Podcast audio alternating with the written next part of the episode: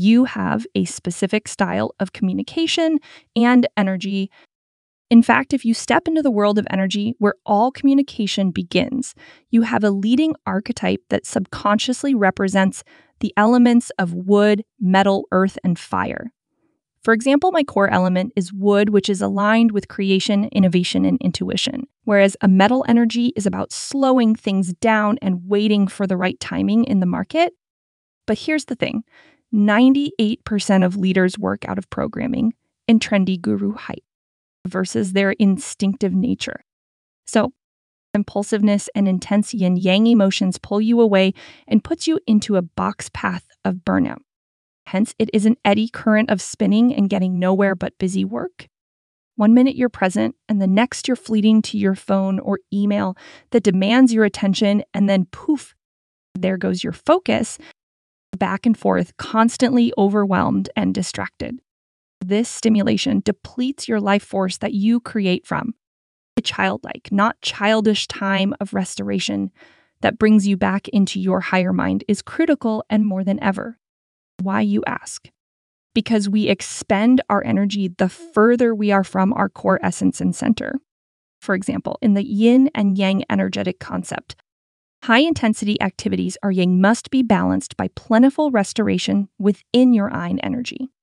So, while I don't believe in true balance, we do have to be mindful of extremes. So, what do we do about it? have allotted time for deep work to center ourselves and expand into states of natural consciousness. This way, you quickly filter out the excess distractions and focus our energy on what will keep you close to our seer archetype. This saves your energy and focus by knowing the game you're playing, the season of your business, and keeping your natural strengths front and center.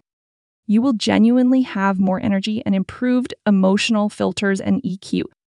In summary, it's painful when we lose touch with the present and feel the pain of the past, or get pulled in a million different directions, or obsessed with thinking about what could happen in the future. Our minds are predictive machines, always running algorithms if we don't give it direction. So, here are three things you can do to build and sustain Life Force Chi every day. First, I would love to invite you to join my powerful group hypnotherapy sessions for high performers to increase clarity and restoration. I believe in building a regenerative businesses that support us first, no longer putting our health at the altar. Each week, we go 10 miles deep versus 10 miles wide, which keeps us at the surface of that eddy current and scattered. Next, simply breathe deeply into your stomach. Ask yourself throughout the day where are my feet? They are directly under you here in the present. Another, going back to the group hypnotic journeys of powerful superconscious creation from the field of potential. You can set aside equal time for reflection, future daydreaming, and restoration.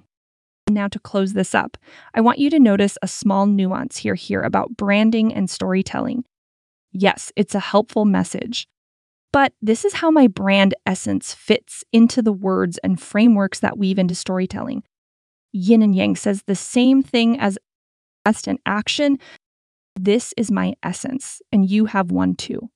I love to support you in finding your core entrepreneur archetype, which keeps you in flow, and the time in the quantum field through group immersive learning and journeys so you can align your nervous system with your inspirations. These two pieces harmonize your purpose and allow you to play the long game. After all, we're here to be remembered in what we were made for and how we uniquely made an impact, right? Much love to you, Cassandra.